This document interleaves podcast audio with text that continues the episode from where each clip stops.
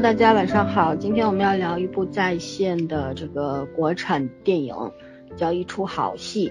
那我相信很多人都已经去看过了，因为买电影票的时候，我看到几乎就是比较好的时间段都是满座的。然后我们在我们的听众交流群里边呢，也好多人都说都看过啦，但是呢褒贬不一，有人给了高分，有人给了低分，有人说完全不知道在说什么。所以说呢，我觉得，呃。这个黄渤也算是很成功了，因为他想，很多人说他他想表达的太多太满了，但也有些人说他只是点到为止，并没有说透。我觉得一部电影能够引发，嗯，这么多的讨论，对吧？和思考，有从各个层面角度去分析它，它的文本啊，它的意义啊，它的内核啊，我觉得这已经是一个很成功的案例了。那尤其就是黄渤的导演处女作，嗯，很强悍了。那我们今天也是本着门外汉的这个角度来 聊聊，因为毕竟我们对电影技法上面的我们是欠缺的，但是我们可以谈感受。然后呢，在正式开聊之前呢，还是照例要跟大家讲一下，我们这个微信听众交流群呢已经成立很久了。然后呢，因为我们是一个比较小众的电台，然后呢，我们也懒得做广告。所以说呢，我们微信交流群人数并不是很多，所以需要大家多多的来关注和进入啊。那每一期我们的文案当中都会有微信群的二维码，入码入入群之后呢，你刷码入群之后呢，可以告诉群主说你更想更偏向哪一方面的影视剧类型，那我们可以帮你分配到不同的微信群里面去，因为我们有三个群。然后这个广告就做完了。那其他的呢？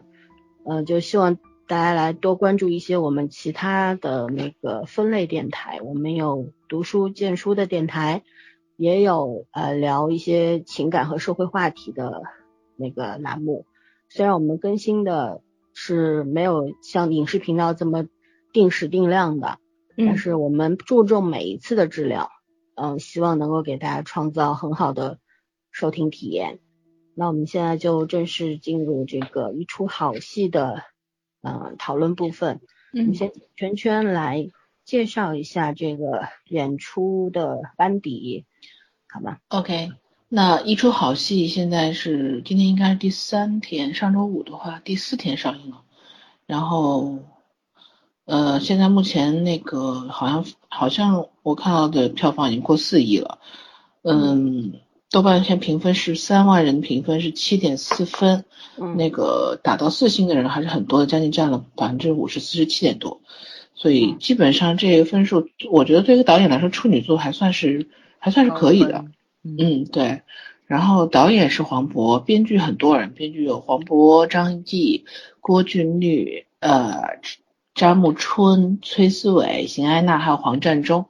呃。作品嘛，就这些人的作品，反正集中在某些部分，大概去了解一下。黄渤就先不说了，因为他以前好像也没有做什么编剧的。然后这个张继呢，他的作的他的编剧作品有《中国合伙人》《亲爱的》一出好戏。然后郭俊律的编剧剧本是《让子弹飞》《十月围城》《一步之遥》。张木春的是一出好戏《大闹天竺》和幺呃零呃幺零零。然后崔思伟的是无人区疯狂的赛车和一出好戏，呃，谢安娜的是人在囧途之泰囧无人区心花怒放，还有黄占中就只有一出好戏，所以大家能感感受到这个这个啊管虎和这个这个徐峥 对他的影响，嗯，就他还是这帮人的基本上是这帮人的班底结合出来的吧。然后，呃，摄影是我很喜欢的风格，然后摄影师叫曾健，代表作是观音山一出好戏万物生长，嗯。呃，编主演呢，呃，主演怎么说呢？这个这个这个还是很多人的。男主黄渤不说了，然后女主舒淇演的吴珊珊，代表作也不用介绍了，王宝强、张艺兴这些，于和伟、王迅、李勤勤。李勤勤是大家很多人都说，哎，这个女演很也看起来很眼熟，但是不知道演过什么。电视剧拍的比较多，就里面她那个什么姐姐，就是搞错情的那个那个女的。啊，琪姐，对姐姐，她她演过电视剧还蛮多，电影好像比较少。然后演教授的李幼霖，就是演那个石教授，嗯嗯包括宁浩在里面有客串，宁浩、管虎、梁静、徐峥这帮人是最后在彩蛋里客串的。嗯嗯，然后这个呃演那个杨凯迪，演露西的那个杨凯迪，我不知道你们有没有印象，他当时演《白夜追凶》里面那个呃酒吧女老板嘛，嗯，就在这里面，嗯对。然后还有一个就房小航，这个这个演那个呃保镖那个那个杨红，嗯，嗯。反正就是大家会觉得就是算比较脸熟的这帮这帮人吧，网剧里也有，电影咖也有，就反正黄渤用人也挺呃范围也挺宽的，嗯嗯，而嗯，基本上对有影人部分就这些，嗯。嗯，嗯，张艺兴和王迅也是他那个好 朋友嘛，对吧？大家就说张艺兴、王迅这个这个他们那个综艺节目，呃，算是《极限挑战》算是火了，嗯。对，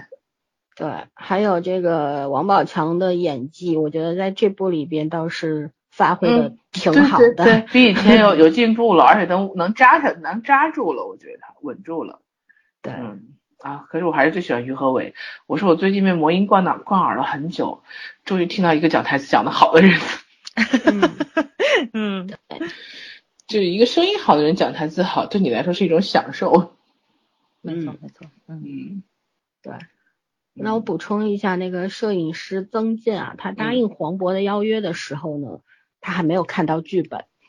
是因为这个曾健他是跟那个导演娄烨合作过《颐和园》《春风嗯沉醉的夜晚》推拿，然后娄烨很文艺的一个风格。对，而且都是禁片嘛，除了推拿有那什么啊。观音山也不是那种很好过的。对，娄烨当时听到曾健说接了这个戏之后，就跟他说黄渤是个好演员，很好的演员。但是呢，就是曾健然后进组之后呢，他以为黄渤要拍一个喜剧片儿嘛，因为他嗯看一看这个用的人员嘛，嗯以为是个喜剧片。然后进组之后一发现，这压根儿不是个喜剧，是一个很沉重的故事，跟黄渤的那色幽默个标，对，黄渤本身有一个很标签的东西，就是说他是一个呃笑匠嘛，或者说他是一个有演技的喜剧演员，对吧？很多人是这样说他，但是没想到他创作的这个作品的话，跟喜剧是没有什么关系的。然后他也在他当时接受采访的时候就说他在拍摄的过程当中感觉感受到了那个黄渤的超级紧张，就是对一个新人导演的话，他肯定对自己的第一个作品是不确定的嘛。嗯嗯然后呢，呃，又要自己演，又要自己导，然后他始终在一个主观和客观的两个状态当中在切换。然后呢，嗯又因为，而且当时很多人说，就是他参与这个作品创作的人，包括一些人，就说黄渤是一个非常可怕的完美主义者处女座嗯特质，对吧？对，就那个就对自己的作品就是非常苛刻，然后改了无数个版本，然后就直到封禁那天还在修改。所以说，而且黄渤后来在接受采访的时候就说，他其实他觉得电影是不可能完美的，嗯，但是每个导演都都会想把电影拍得更好一点。但是每一次你拍完之后再回来剪，剪完之后再看成片，会发现有很多的那个问题和遗憾，就是本身可能这地方用个全景，或者说来一个航拍会更加棒一点。但是当时因为条件所限，因为他们这个拍摄的地点是在太平洋上面的小岛嘛，嗯所以说呢，又都是悬崖峭壁，就是他们很多的机器没有办法架设，嗯嗯，然后就就没办法，很无奈。然后就是，而且演员们也对他有很多的抱怨，说当时那个因为拍很多夜景戏嘛，夜晚的嗯戏，那个特别冷，那个岛特别可怕，三百六十五天能下四百多场雨。然后就是如果想看到天晴呢，要祈祷上帝，你知道吗？就是这种感觉。嗯 就是祈求天晴，所以说要你看电影里边有很多下雨的场景，但是也有天晴的，但是天晴的他们就是真的是时刻准备着天好了，嗯然后赶紧拍抢拍的，嗯所以说有很多问题，包括像拍夜夜景的话，就是夜场的话，嗯他那个雨刚下完，然后大家身上衣服其实全湿了，嗯而且一堆人，他们全是全群戏嘛，嗯最少也有三四个人扎堆的，对吧？嗯然后要拍群戏的话，本身现场调度方面虽然都是老演员了，都是呃熟手，但是总是会出现一些问题。然后大家拍晚上的戏又冷啊，又又饿，就那种风又特别大，然后大家都有点情绪啊什么的。嗯所以黄渤他当时我看了他一个采访的视频，他就说真的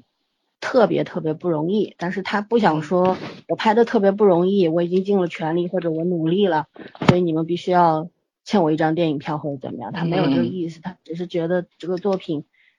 如果他更有经验一点的话，说不定会拍得更好一点嗯嗯，啊。当时有那个典型处女座处女座会讲的话。对，采访他的人就是说，那你以后还会再拍吗？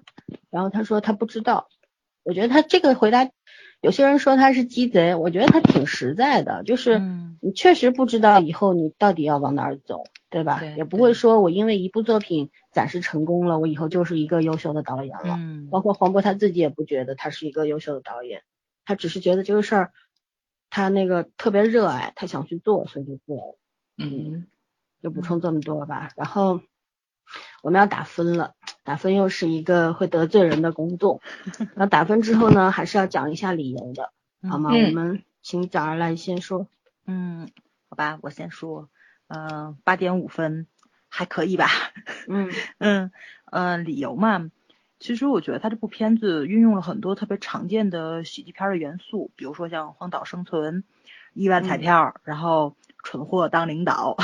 还有癞蛤蟆想吃天鹅肉，就这种东西，可能咱在很多喜剧片里面都见过了。嗯它这种内容作为剧情，其实我觉得就是看着吧是挺零散的，但是它整合的还是挺不错的，是在我期待值以上的。就它这种喜剧元素运用得当，我觉得对于一个新导演来说，其实就是一件挺难能可贵的事情了。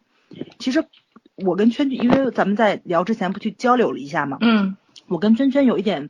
不太一样的看法，就是我其实觉得他开篇有点拖，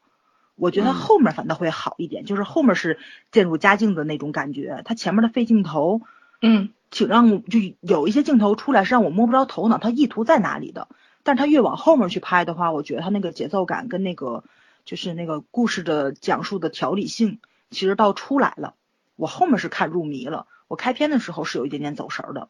嗯嗯，哦，好吧，对，开篇有点俗，开篇不是有点对什么？我觉得开篇有点俗，不是，他可能还不是俗，我觉得就是他有费镜头。但是后来我我那个开篇，我看到第二遍的时候，我嗯出来跟我妹讲，我说我满脑子都是他那唱《大姑娘美》那个片段，我说这简直是洗脑的强音。嗯，嗯咱俩还不一样，我觉得那会儿歌有点俗。那首歌就是很俗，然后我说我说脑子一直不是关键他的那首歌其实跟这个故事也没什么融合性并不高。对对对对，就是所以我就觉得他有时候他开篇并不是很好，就在这儿。他有点用力过猛，有几个段子，对有几个角度。嗯，他到后面的一些笑料其实是跟故事紧密结合到一起的，但他开篇的时候就就有那么一点点，也我我觉得他跟周星驰的无厘头不一样。周星驰的无厘头是为了塑造人物，他这个可能还真不是那么个意思，他可能就是想引起大家的这种就是那种怎么说呢，那个开心的那种情绪在，就是调动情绪嘛，上来就调动情绪。所以他上来的话，我觉得就是有点用力过猛。对，然后，嗯、哎，他讲了一个就是特别荒诞的一一个人间悲喜剧嘛，对，而且我觉得他讲的方式是一个所有的观影人员，你无论是什么样的阶层，都能够去感受跟接受的一种黑色幽默。我觉得这其实挺难的一件事情，因为因为因为你看，就是大家看完之后去表述嘛，有人觉得他讲的很浅显，没有往深刻去讲；有的人就觉得他想讲很多东西，但是他都没有他都没有就是讲的特别明白。那就认为，那就证明大家都看出来他要去讲东西了。其实这是很难的一件事情，总比你看了半天你不知道他要讲什么特别强。我就到现在为止，我说句不好听的话，王家卫的《东邪西毒》很多人都不知道他在讲什么，王家卫的所有片子都不知道他在讲什么，然后你就觉得很高级，你就觉得这个很低级。我觉得这有点，嗯，怎么说呢？从我的理解上来说，我觉得有点不有失公平，反正是，嗯。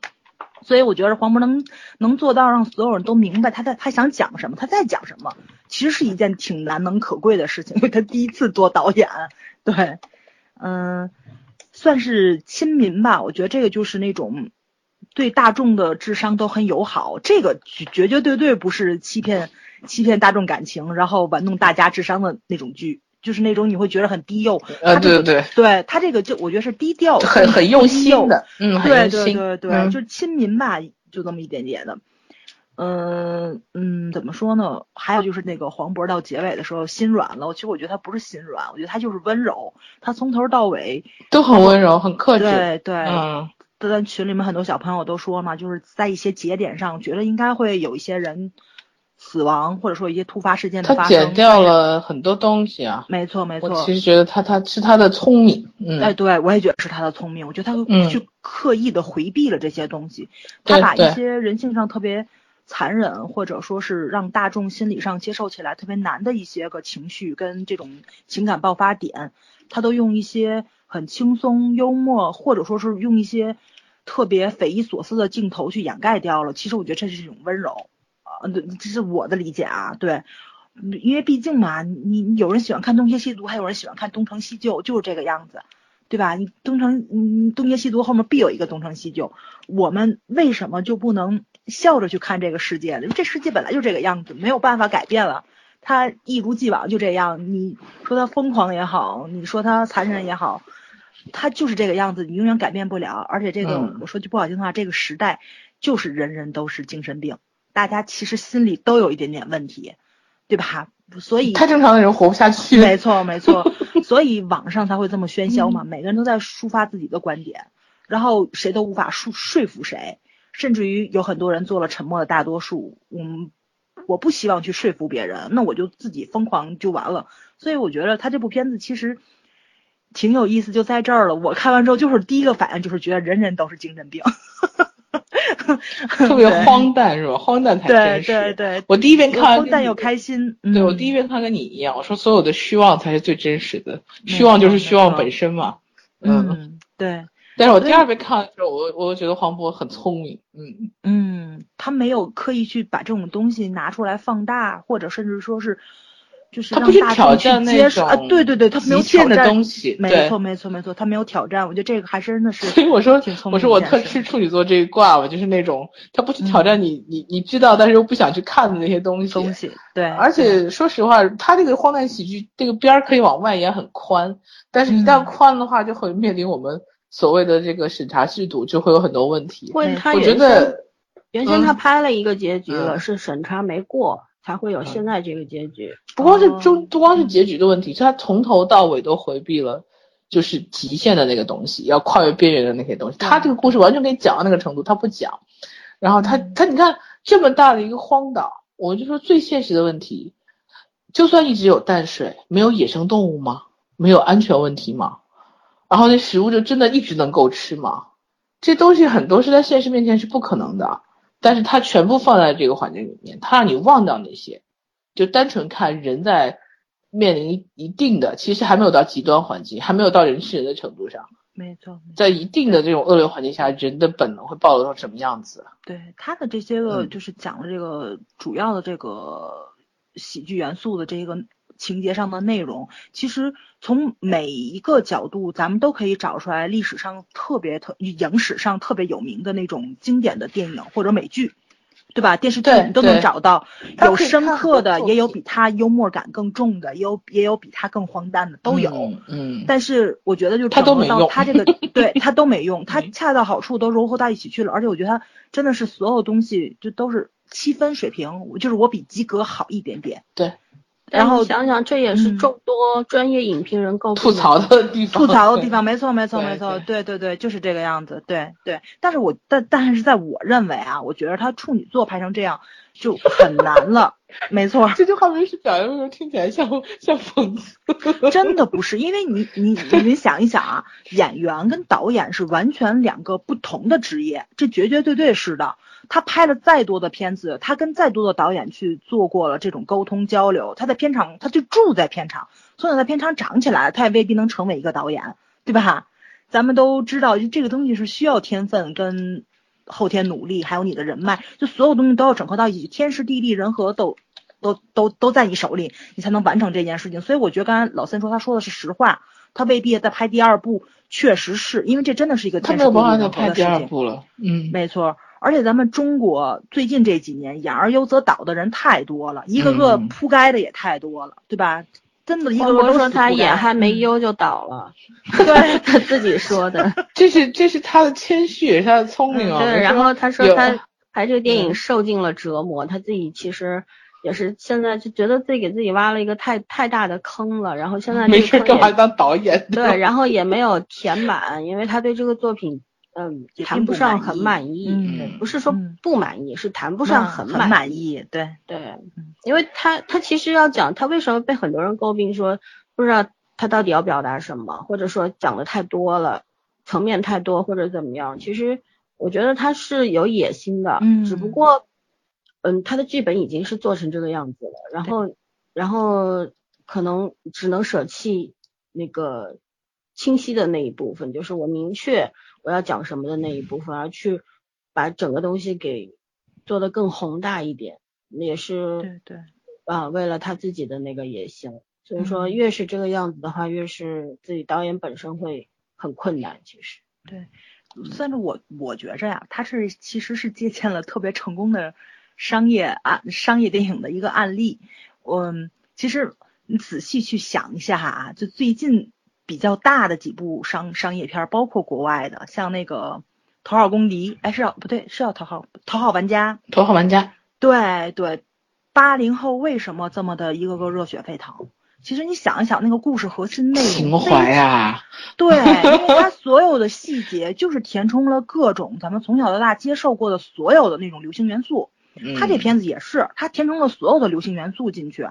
然后整个故事讲圆了，然后讲圆满了，然后你在电影院里面这一个半小时甚至于两个小时，你就会很嗨。其实真的是完全没有尿点，但是我我也明白，就是为什么坐在电影院里面的人，就是有有相当一部分人就觉得特失望呢，就在这儿了。因为大家看开心麻花看惯了，大家看周星星看惯了，大家喜欢那种就是我戳你你就笑的那种笑点，你们看惯了。但是黄渤走的幽默不是这种路子，他的这个路子你必须都有都有一定的知识。对我就说他不是是那种人很多的时候，你跟大家一起笑，你就很开心的那种没错没错笑法，对，甚至于说，就是他的笑点不是说单摆福哥就给你的，他是需要你把那个那就那层包袱打开才能看到里面是什么，就得有一个步骤是你自己消化掉的东西。就是如果说笑完你就立刻就反应过来的那种感觉。没错，没错。但是他这个，我真说句实在话，他这也没有是那种就是说相声抖包袱抖好几个那种，啊他不是，他不是你要一层一层跟剥洋葱似的，他不是，他你只要剥开一层，就能看到小料。嗯，其实相对来说，就是，嗯，只能说的是比那种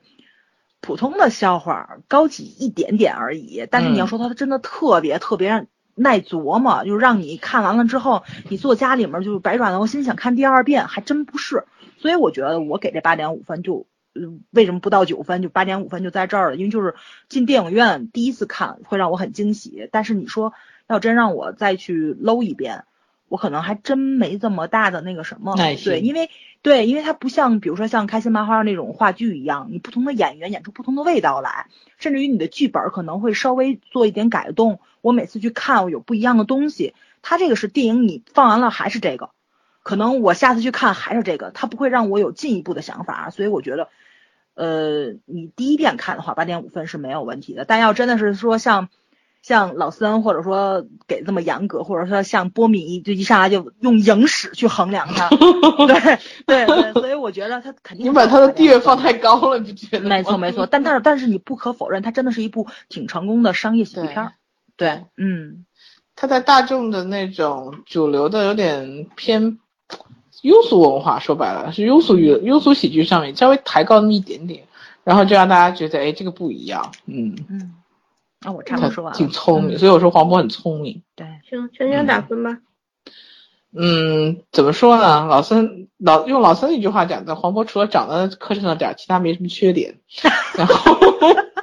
你太会夸人了。确实是。然后我当时接了一句，我说没办法，对我来说这个磕碜已经是硬伤了，你知道吗？但是呃，说实话，他确实是就是这个这个作为我说的是难看，不是磕碜。一个意思好吗？磕碜就是东北人讲难看。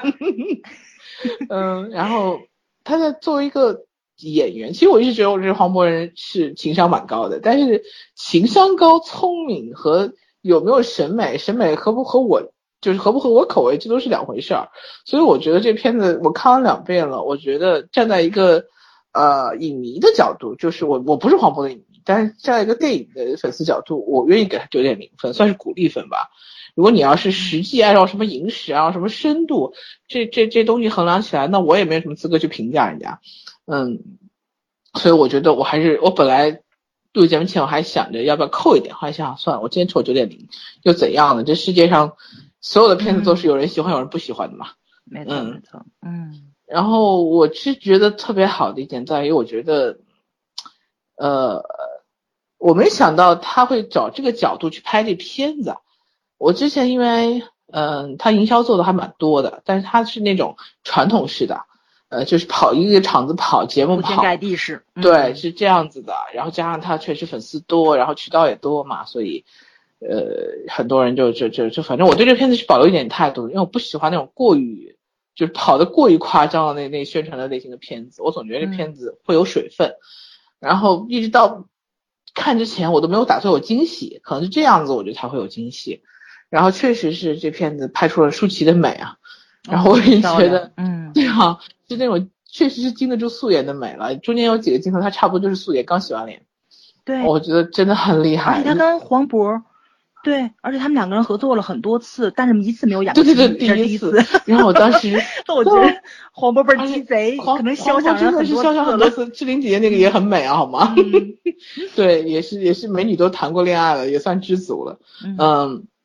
我觉得其实就是这片子真的讲了很多很多问题，当然也有人吐槽他的剧本取材于这个取材于那个，甚至今天还爆出来了他剧本抄袭的问题。这个不管真假，现在都都只是一个八卦新闻而已。嗯，但是但是我觉得吧，它综合性很好，然后加上刚刚早一直在说他，呃，他没有出边界，我我也同意，他确实没有出边界。我就说他这个审美我特别喜欢在于哪，在于这种类型题材的这种。荒诞喜剧也好，黑色幽默也好，它非常容易跨出边界。跨出那道边界会会有两个结果，一个就是它很成功，另外一个就是呃，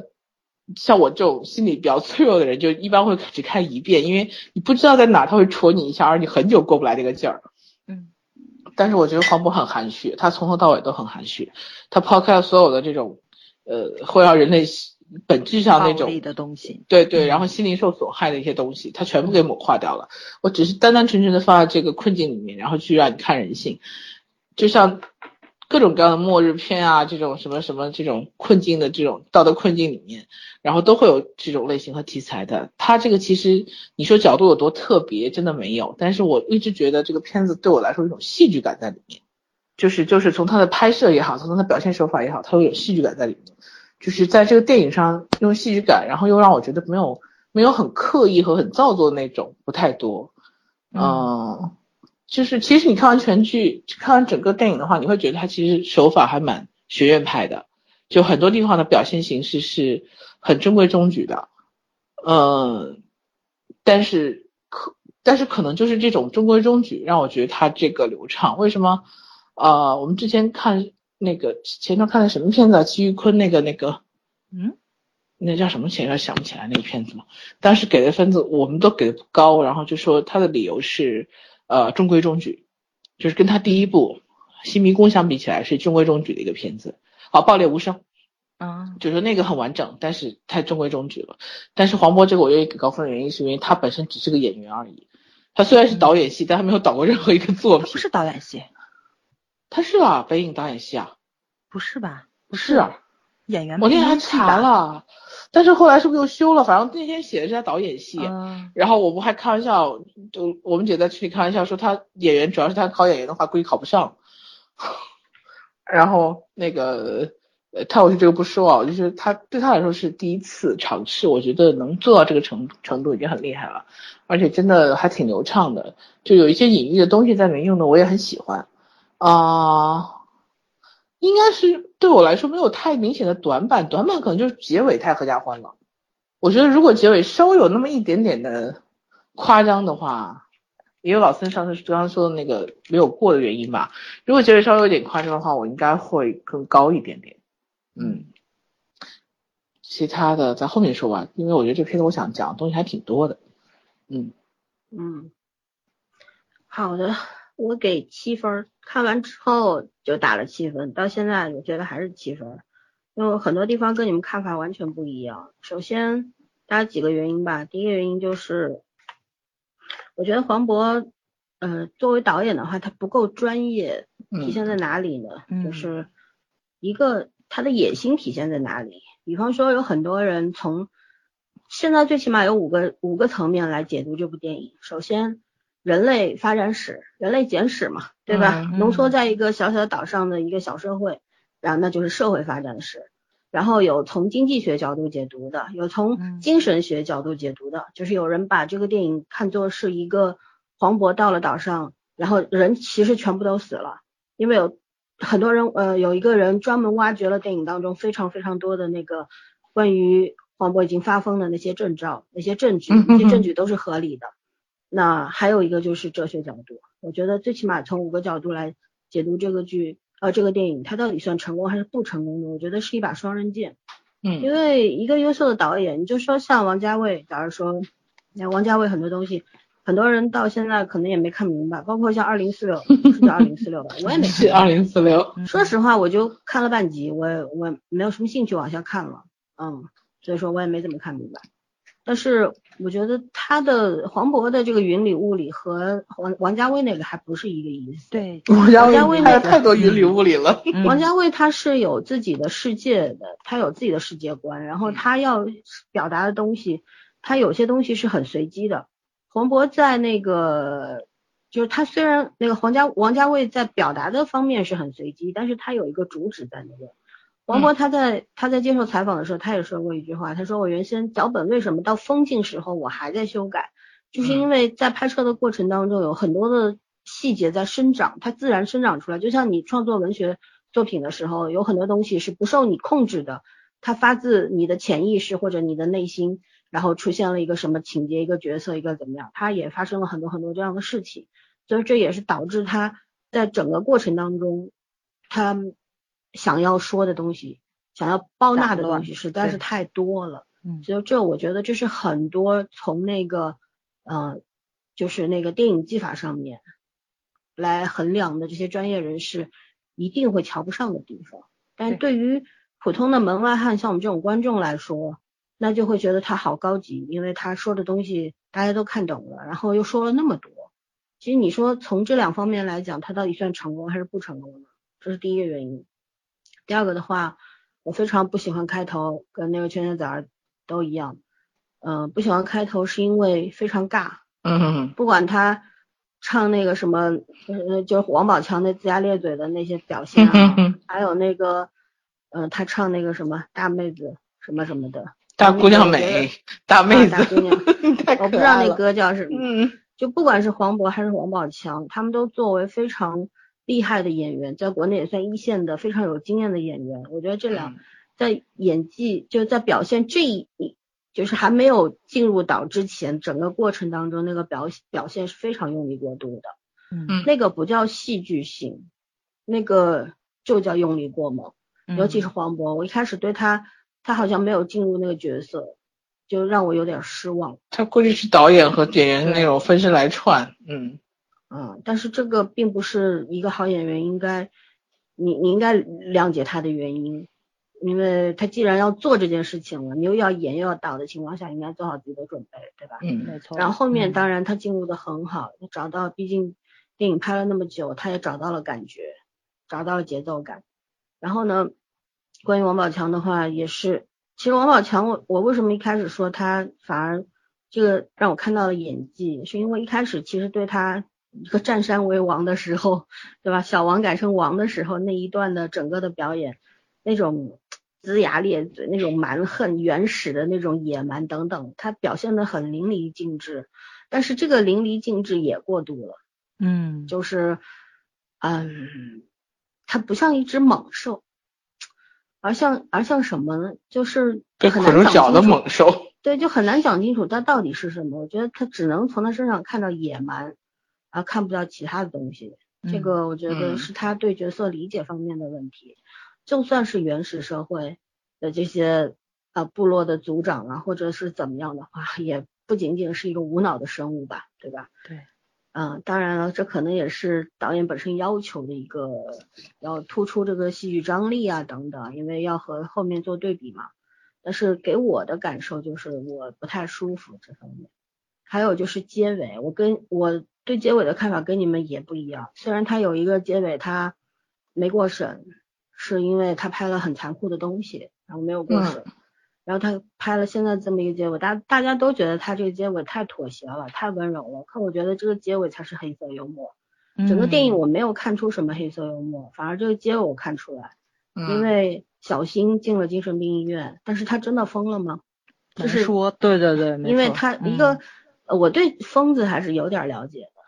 然后张艺兴扮演的马小星，他这个他的整个状态根本就不是疯掉的状态，我相信这是刻意为之的。还有就是那些精神病人转圈圈，在跟岛上那些人穿着条纹的那个布褂子跳转圈圈跳舞有什么区别吗？其实他整个结尾虽然只有短短的几分钟，包括好了好了大家都一家亲了，对吧？呃，资本家和普通人啊虽然都回到了自己的位置上，但是。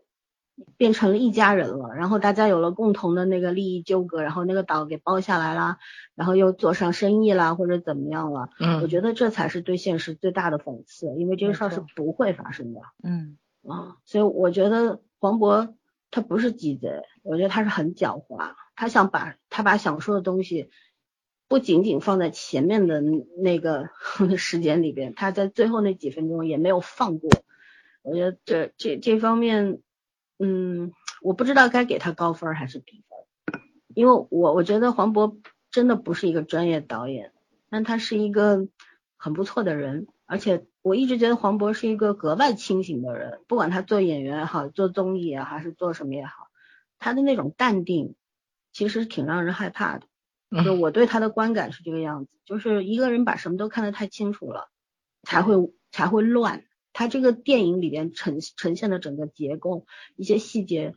你为什么能用那么多的层面和角度去解决、去去解读它？其实就是因为乱，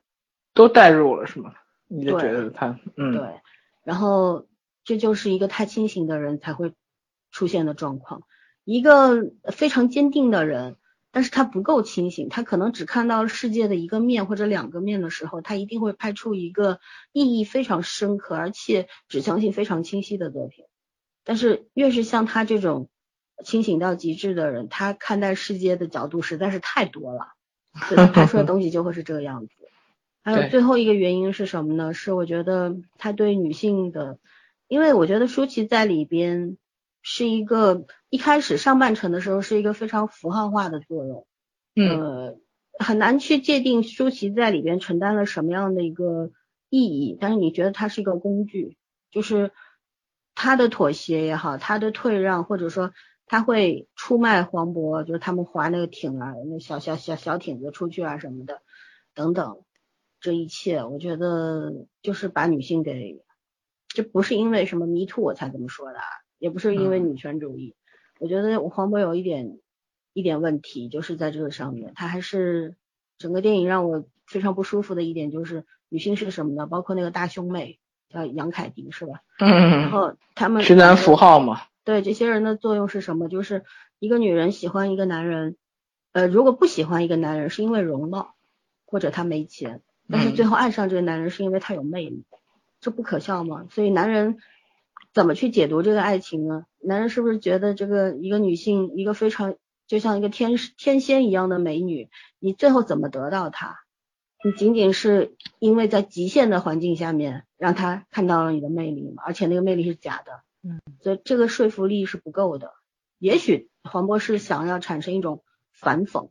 但是这种反讽的意味太轻了，嗯，然后大家。更直观的正面的是去看到了一个女性在这个社会当中非常可悲的一个地位，包括到最后她留下来，舒淇留下来等她，然后大船已经开走了，等等。然后我觉得其实他等等他是出于什么角度呢？出于人性的角度还是出于爱情呢？嗯，对吗？就这些东西。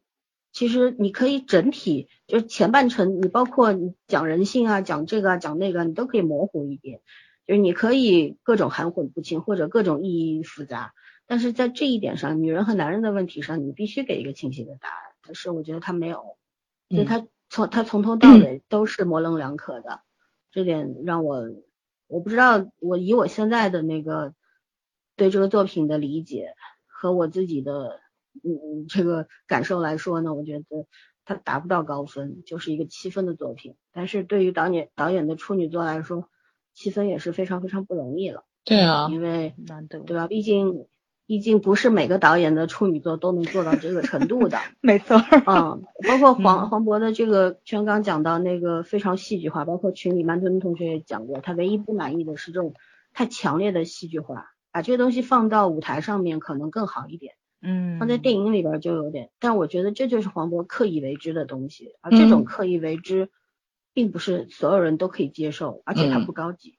嗯，他他没有高级到像我们以前看一些非常。经典的老片，那种那种那种戏剧感，对吧？讲莎士比亚或者讲什么，你把舞台剧搬到他他真的没那个能力，其实他没有到那个能力，所以说他给我的感觉就是不高级的，而这种戏剧化是特别拧巴的。然后，好吧，我打分结束了，然后我们来具体聊聊这个剧这个电影本身吧。因为刚刚我也讲了，我说可以从五个维度来解读这个东西，而我本人更倾向于这是一个精神病人，就是就是身边的人全死完了，然后他一个人分裂出了好几个人格。网上说的那个吗？对，其实看电影的时候我有这种感觉，因为他确实有很多东西你是匪夷所思的，就是那些细节特别的不合理，不合不符合逻辑和常规。嗯。然后我觉得如果他是一个精神病人，他精神分裂了，那就都讲得通了。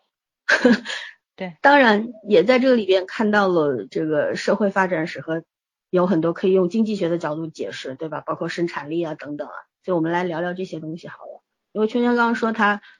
有很多东西要讲，那我们就让圈圈来先讲讲看。嗯，其实我觉得一这个片子感觉就是就是完全是两分两分法，就是前半节和后半节，无论是从他设定岛屿的两面性，还是从他。故事中忠诚的这个，就前九十天基本上就相当于他已经相信外面世界是毁灭了，然后到后面就开头那部分我就我就不算，我只说岛上那部分。然后我我觉得这片子其实其实它一开始的结构，它就设定在呃两面性上，就是我知道这个外界世界还是没有从抱着希望到完全相信绝望，就是我相信这是唯一的这个陆地了。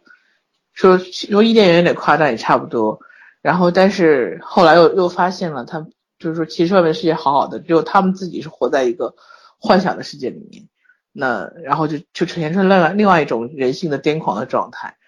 呃，我觉得它中间切入的几个梗其实是有意思的，就是一开始怎么说呢？人类的野蛮嘛，包括从这个呃王宝强这个人设开始，从一开始的小王八到后来变成王，就是他他这个梗其实很明显。呃，你稍微有一点，就是这个还蛮蛮明显的，然后就是一种，也讽刺也好，是一种规律吧。当你到了从这个所谓文明世界回到一个自然蛮荒状态的时候，你那些什么钱、金钱、地位什么这都都没有意义，生存是第一位的时候，然后就是动物本能是最强大的，就是小王会什么，嗯，爬树，然后找吃的，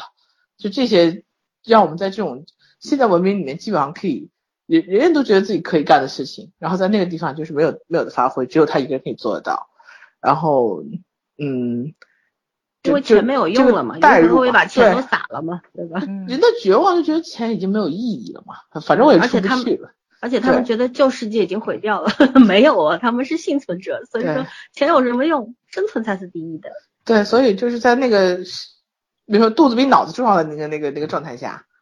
呃，人是人是会变成一种就完全趋向于这种人的本本能的这种能力的这个这个状态。然后呢，就进化论嘛，然后慢慢大家都可以果腹了，然后生存就达到一定平衡的时候，然后就有一些进化比较好的就不安于世。何况他们这些人呢，本身就是从一个呃有有有文明的地方来的，而他的这个设定在于就是说他为什么急着想想出去。就是因为他一直心怀着这个六千万的梦想，因为普通人对六千万对普通人来说是很有钱，就像就像就像他老板说的，咱们两个是在某种时候是一种人，就是说对于这个这个外在世界的渴望，希望外在世界是存在的，这样我们的才会有价值。就是人的外界的价值其实是，呃，我觉得这这块他用的还是有就是有有心思在里面的。我不知道他是看了多少片子，然后想就是各种各种各样的集思广益，想出来这样的一个套路。但是我觉得，呃，零零碎碎的东西虽然很多，嗯，每一个点它也都有了，唯一的问题可能就是确实是剪辑上。零碎东西太多，所以在剪辑上你就觉得时间太长。因为我我第一遍看的时候，我确实中间睡着了十分钟，然后就，但是我觉得这片子有一个好处，就是你睁眼之后你再看，什么也不耽误，然后还可以知道你还可以接得上。嗯，呃，我觉得就是说，等于是王宝强和不是王宝强，这个黄渤和这个于和伟演的角色进入了另外一个高高阶层的世界以后，就开始有。货币体系，然后开始有这个价值观，开始重建这个啊所谓人类文明的一个一个架构，就不需要活得像动物一样，就是他人一方面你依赖于你的动物本能去生存，一方面你又鄙视人们只依赖于动物本能这件事情本身就很可笑，嗯，他又进入了所谓的新的秩序，然后我当时觉得其实这一段呢有有点其实可以帮助小朋友学一学这个数学原理啊，这个货币价值体系建立其实是我觉得。比那个书本上的单纯的讲，呃，要要生动的多。就是所谓那个，呃，一条鱼是多少多少张牌，呃，二十条鱼是多少张牌，然后一呃多少那个一条鱼又能变成多少张牌，就是所谓价值体系里面的升值和贬值的问题。通货膨胀。对，就是他讲的很多东西，我觉得他都是有这个想法在里面，但是其实呢，就是构造怎么说，他还不会做减法。他他整个构造在做加法上面，所以导致中层中间那一部分就我觉得是非常乱的。然后红博有一点就是他他的那个小聪明在哪儿，在于他呃走走一段戏，然后他会中间加一个梗，专门加一个梗。你看看完以后你会觉得这梗不高级，但是那个梗其实是他的一个节奏。我后来看第二遍的时候，我觉得是他一个节奏，只不过因为他剪辑不是很很成熟，所以他的节奏有的时候有点怪。倒不是说他节奏不好，有点有点怪，就是突然你讲一个蛮深刻的话题的时候，他会给你变成一个比较浅的梗加进去。嗯，这这个是我不太喜欢的地方。但是我觉得作为一个演员演员的一个角度来呈现这样一部电影的话，我其实还是觉得他挺厉害的。然后我记得森森那个大纲里面还说导演黄渤就是演员黄渤和导演黄渤有什么不一样吗？嗯，其实我觉得。他在黄渤对我来说不是一个很厉害的演员，他是一个很讨喜的演员。就是我看过他演的，他演的电影是需要导演调教的，就是角色适合他，导演调教的好的话，他会很有状态。但是他不是每部戏都有状态。我见过他演电视剧的，他演电视剧那个你会完全不入戏，你就分分钟知道他是黄渤。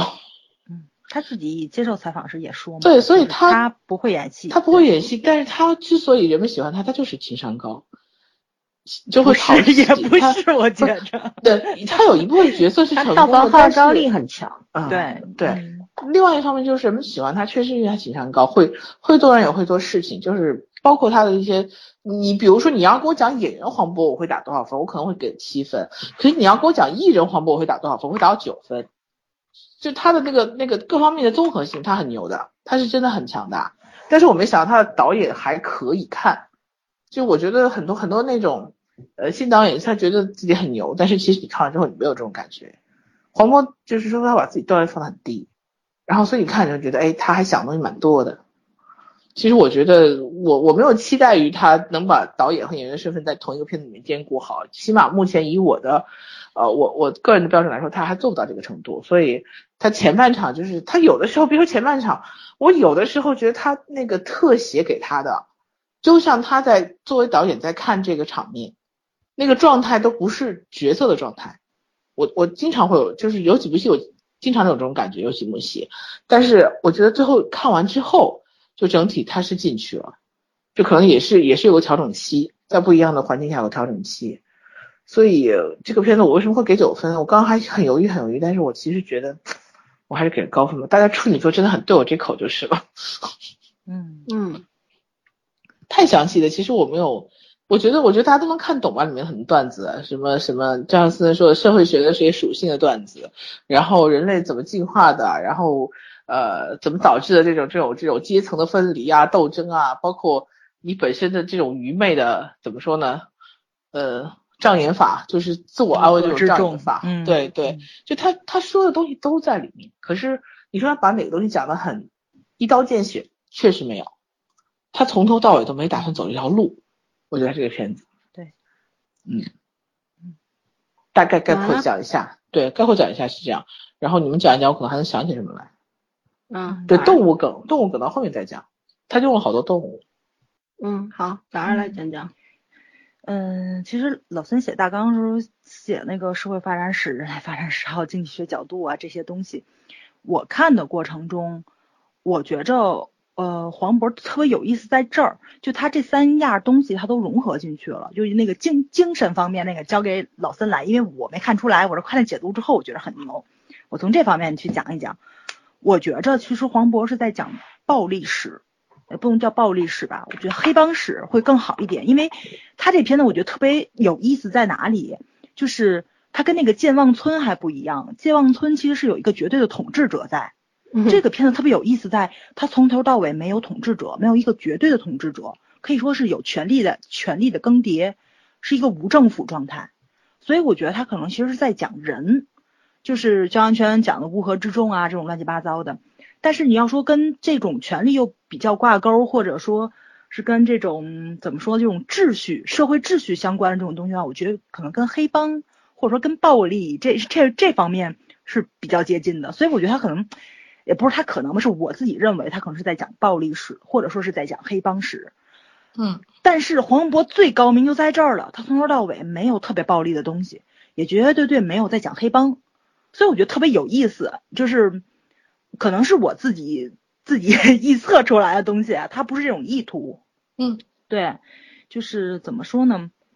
哎呀，就比如说从刚开始他们在流落荒岛之前，其实是一个绝对阶层阶级，应该是张总，是是是于嗯于于和伟是张总吧？对，张总，对于和伟这个角色，就是他是在经济跟权力上处于一个绝对领导型的一个位置，但是到了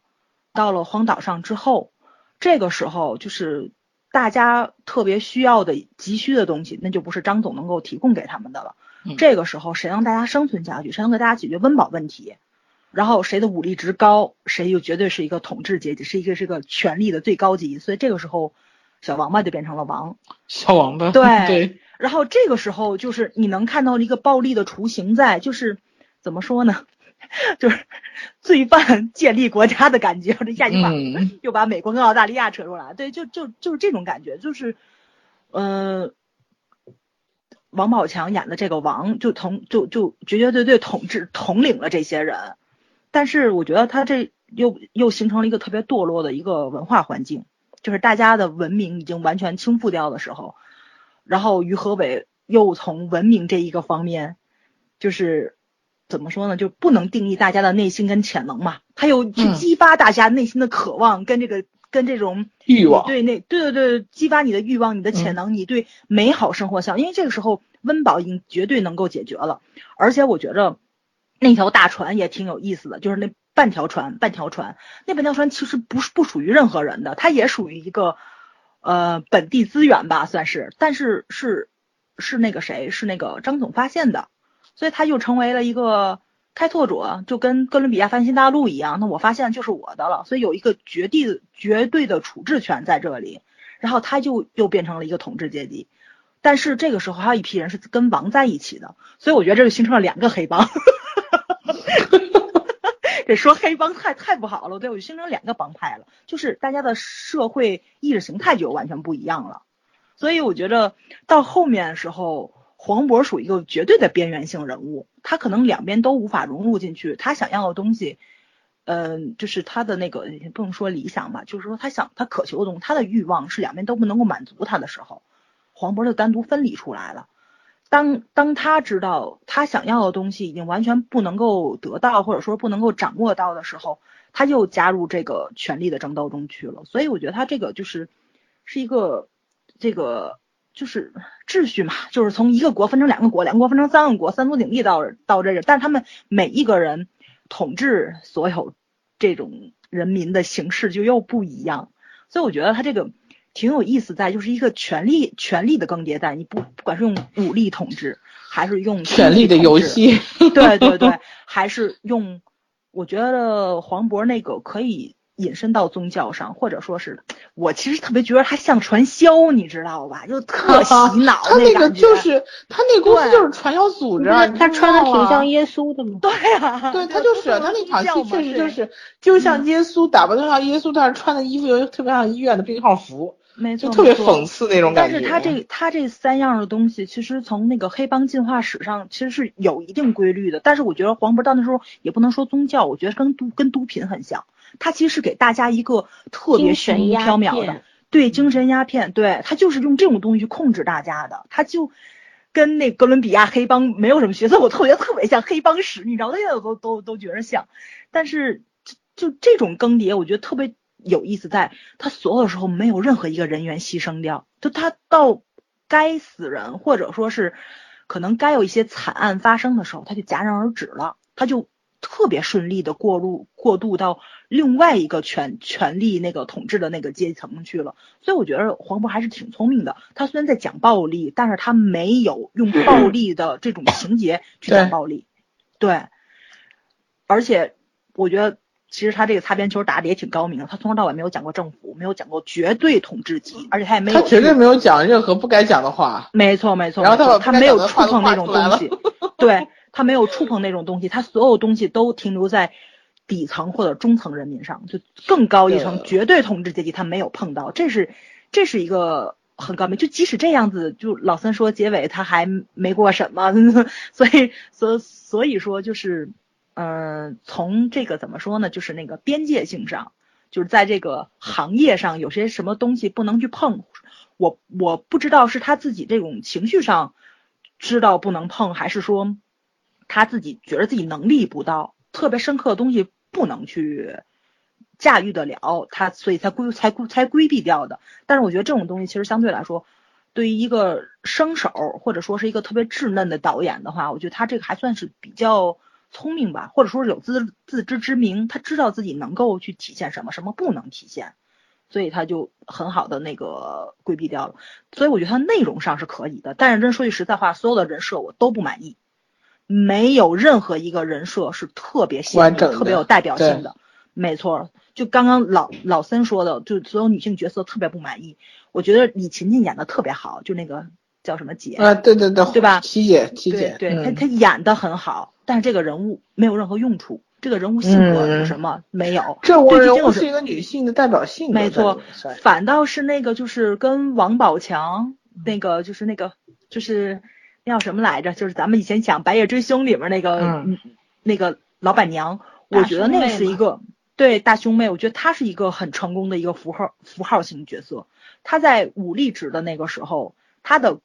也不能说功能，我觉得特别不好听，就是说她的它的美丽换取这个他想要的东西，他想要的东西，对对对对对，因为美丽在这个时候也是一种生产力嘛。没错，没错，没错。但是当当这个就是这个社会更迭的时候，他变他变到黄渤这个体系的时候，然后你就能看到保保暖思淫欲，对吧？他跳绳的时候一帮人围观，但就他的那种建，就是他这种人物性格符号化的东西，这种变化你是能看出来的。但是其他任何人都没有。其实舒淇到结尾的时候，你是能够看，就他哭着跟那个谁，就他知道那个。黄渤演的这个角色在欺骗大家，他哭的时候说的时候，就是那个时候我我们都已经这样子，为什么就不能真？他他想可能是想说真实或想说什么，他说不出来的那个话，他他哽咽掉的时候，就那个时候我觉得这个人物立起来了。但是他前面大篇幅的东西讲的这个人物特别扁平化，而且特别的直男角度，就是符号化。没错没错，就圈圈圈圈那天说完之后说特别不喜欢黄渤这种直男角度嘛，就是是揣测女性，而是这个女性真正体现出来的那种价值跟她的那个就是她自己的社会社会地位。我这么多年我没在黄渤身上感觉到有什么自卑感，但是这个电影拍出来，我仿佛看到他另一面。嗯，对对对，我也觉得是他还是挺。挺知道自己能力在哪里的，我觉得其其实处女座可能都都有这种东西，就是特踏特扎实啊，对对对，对不玩花哨的，不玩花哨的东西。然后，所以我觉得我特别不满意，就就在这儿了。我觉得女性角色对吧？就它里面好像得有得有五六位女性，然后剩下两个就完全就是沦落到路人甲乙丙丁，你就完全看不到的地步。对啊，没错，对，就只会哭啊，嗯对，女性的作用就是采花捕鱼，对，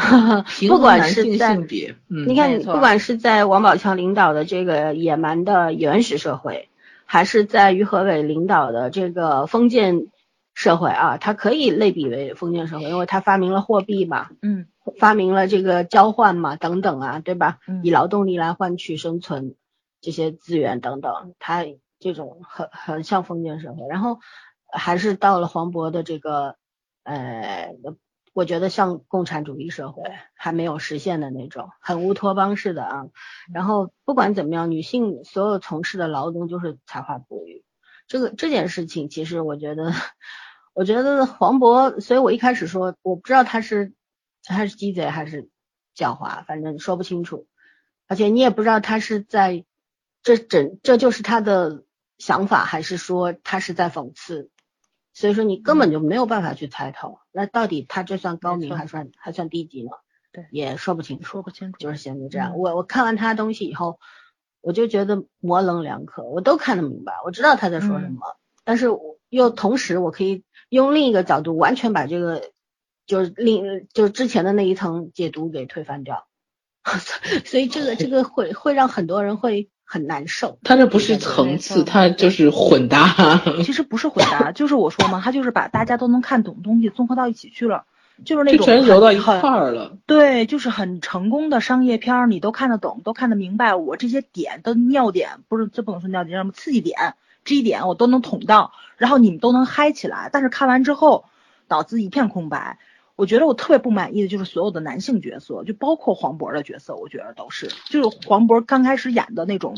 特低俗的那种小人物，就我觉着如果他真的不变的话，他回到现实中就是珊珊说那话，咱们两个人会形同陌路，绝对是。珊珊不会喜欢他。然后你能看到，就是在这个社会都已经乱成这样子了，珊珊对爱情也不抱希望的时候，黄渤他们被打了，他就给他送鱼。其实我觉得这小姑娘其实心里面是有善良跟那个自己的底线，她知道自己要什么，而且，所以呢，她后面莫名其妙爱上黄渤时，我也觉得很，我也觉得很接受不了，这是从逻辑上来说的。但是我觉得两个演员演的还是挺到位的，就是怎么一步一步感动到，就是黄渤洗脑嘛，我觉得还是洗的挺挺成功的。但是所有的角色演的最好的，我觉得就是于和伟。啊，对对对对对，于和伟是真的特别于和伟精准的，现在随随便便的往那一扎就是一个一场戏了。对，他是知道自己要演什么角色，我觉得这个是挺厉害的一件事情。如果他真的是在拍的过程中剧本还在修改的话，那么于和伟真的是很厉害。他从头到尾演的那个张角总的那个渐变，没错没错，就是他在某一个社会阶段，或者说他某一个那个就是那个进化阶段，他需要褪掉哪一层皮，披上哪一张新皮，他都做到了。这个人简直就不是个人，我觉得。点特别正啊，那个点。对对，而且他如果是比如说剧本一直在动，那就是说作为一个演员，他比导演更早地领会到这个角色要表达的内容，没错，有点吓人。对对对对，确实是有一点点吓人。他是一个从头到尾揣测角色都没有问题的。还有一个我特别喜欢那个张总身边的小跟班儿，就是那个那个保保安，哎，不是那个保安，不是那个保安，是另外一个打手保镖，对，那个打啊手，嗯，他可能是这片子里面唯一一个暴力镜头最多的这么一个人。但是这个人他从刚开始对王的那个感觉就是。躲在张总的后面去说话，然后的那个状态，就其实他的武力值并不低，他可能并不比王低，你能看出来他打人也挺狠的，但是他那种狐假虎威，那种那种那个恃强行凶的那个样子，就是就是也是掌握的挺到位的这么一个角色，就他的那个暴力感，其实我觉得比王给我的冲击性要大，就是这个这个人也是有他的两两面性在的。他是在自己对自己绝对有利的情况下才会去伸出拳头，而且很，而且打得很狠。你看他给黄渤打那场戏，我觉得其实也是挺到位的，那是最暴力的一场戏，但是也是有底线，他没有触及到那个真正伤害到那个人，那个怎么说？他伤害到尊严吧，他没有伤害到绝对的肉体的那个的那个状态下，所以我觉得有底线啊！你伤害一个人的 尊严和脸面，比伤害肉体更可怕，好吗？是啊，这啥底线啊？他无非这个其实其实这这个戏，我觉得嗯就我打断你一下，我觉得我我同意你说的这些，但是我觉得，呃，在在这个岛上，这个岛上是没有法律的，尤其是当他们以为新世旧世界已经没有的时候，这是一个嗯无序的地方对，无政府完全是嗯没有秩序，然后也没有任何的规定和法律。这就像人类的一个整个进化史一一样，就是从一开始野蛮的原始社会，慢慢的变成奴隶制、封建制，然后到后面对吧，资本主义啊、社会主义啊，不知道以后是什么样啊，会不会世界大同，我们都不知道。但是整个你看，它其实就是这么一个小岛，它就是微观了整个人类的进化。大家就就这么三十个人，就这一一一个公司就三十个人，但三十个人跟我们整个几十亿人口的这个地球这个整个社会有什么区别吗？一点区别都没有。而这个胖子，要不这个打手，他就是你说的，为什么他会狐假虎威？嗯他一开始为什么不敢动？后来他敢动了，是因为他觉得他掌握了绝对的优势，他们掌握了权力，嗯，他们他们他觉得他们那个张总就像皇帝一样，他是这个岛上的统治者，对然后他作为统治者的左左左膀右臂，对吧？他要处置一个人的话是很容易的，嗯然然后既然在一个没有法律和没有秩序的地方，他为什么没把他打死？这也是很多人诟病的地方。明明这个地方该死人了，为什么不死？就人打那个肾上腺素上上扬的时候是没有办法控制自己的。呃我觉得道理很简单，打死了就没有后面的事儿了，所以没打死。那不然你怎么解释呢？对吧？或者就是别人拉偏架了，就觉得或者怎么样，或者就这这个就是张总张，你可以解理解为是张总的那个授意，就是你打他，嗯你别打死他，你让他在所有人面前丢了脸就可以了，对，让他们俩在那边混不下去。我觉得这很符合张总的这个人设，因为他是个嗯奸商。嗯商人他趋利，他不会去真的去杀杀人人放放火的，对对对吧？他们嗯所有的计划都是叠加性的，就是他所有的计划都会一步一步一步往下走。他他毕竟不是一个政治家或者说政客或者怎么样，他没有那么的心心狠手辣，对对吧？你说嗯就很有我我觉得张总就是代表，你看甚至能能在他身上看到一丝丝的儒雅，对，嗯是这个样子的。对嗯，装叉装的也是很很足的。对，我觉得嗯这是唯一能够解读这个打手为什么没把他打死的原因。别笑别笑，张总一说张总一说山东话，每一说东北话我就想笑。就张总跟他说的，你说的你打他呀，但是别把他打死就完了，让他丢人就可以了，然后把他们让他们自己去死。对，因为为什么？你真的把他们打死了，你手下那些人看到你也会怕，投靠你看到你也会怕。嗯然后你不把他们打死，人家对你内心还会有一一丝丝的尊重。对为什么？因为你是个还是个善良的人，你看你也没参参与，你也没打他，没骂他，你也没说什么，是你手下的人干这个事儿，你真把他打死了，那很大家都会联想到他身上去，而不把他打死，很多人就会觉得啊，只是你手下狐假虎威而已，跟你没有关系。我觉得这这中间其实虽然就是那么很很少少的几分钟的那种片段，但是它嗯真的是直击人性本身的，就是人特别特别的复杂，而而而作为一个公司的领导人，一个经经商多年的商人来说，这个是完全他可以做到的事儿。对，OK，早上你继续说吧。嗯，然后我其实觉着，就为什么说他伤到他的尊严并不是很重要，因为他们在这个荒岛上其实是一个特别封闭的地方，他们是没有药物或者说是没有医生。你看他们所有人的行业，其实就甚至于有一个那叫什么科学家叫什么史教授是吧？嗯，这跟屎一样。这个 这个有有一个就跟跟跟巫婆儿不能叫巫婆，跟巫师一样的史教授，没有任何科学依据就可以随便往外往外说任何那种，就是咱们经常会说说的那种专家嘛，对，另外一种专家加引号那种专家，搬砖的那种专家，嗯，对，就经常说一些让你很匪夷所思的一些理论出来，然后你又没有办法反驳他。那但是他他这里面是最差的是唯一没有的就是一个医务人员，所以所以我一直觉得就是真真正正到这个岛上涉及到暴力，其实还是要归结到身上去的。嗯，对，因为这个是威胁到生命的一个东西。当然，因为这个时候文明已经崩坏了，就这应该对吧？他们现在是一个慢慢在建立文明的一个过程中，而且这个是一个虚假的文明，并不是一个真正的文明在，没有什嗯没有没有什么真正的尊重啊、尊严，就老老三说的法律跟秩序是完完全全都没有的，而且是一个完全无政府的一个状态。就你真正的绝对控统治控制他们的那个机关跟机构能力、军队什么都不具备，所以他他这个即使是分成了三国，或甚至于到最后都变成了一个小的一个集团里面去，其实还是一个无序的状态。嗯，他讲了半天，其实讲了半天，我就觉得还是人是很难琢磨的一种生物，挺可怕的。就包括于之前说把动物放到后面去讲嘛，我也觉得很奇怪，因为他从头到尾没有讲过任何大型动物，对吧？只有两种，一个是鱼，一个是蜥蜴，两个都是冷血的那个好北极熊啊啊啊！北极熊啊死了，南极都南极都没了，张艺兴不说南极都没了，南极都没了。对，北极熊，北极熊是死的，嗯对，唯一的哺乳动物嘛。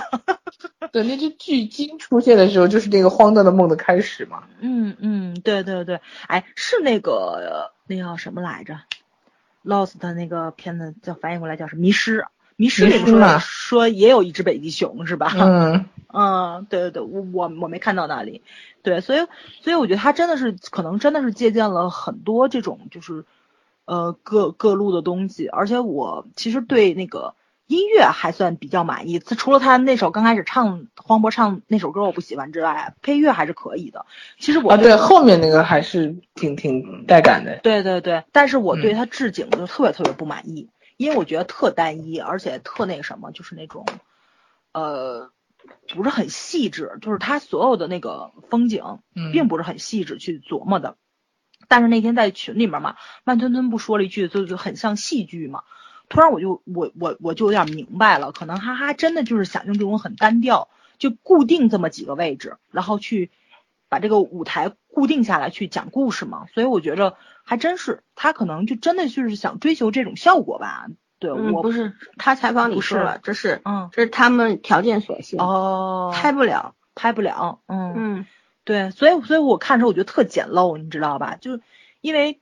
哎呀，就是因为荒岛片儿看太多了，就甚至于就是你各种嗯怎么说呢那种拍摄技巧啊，或者说是这种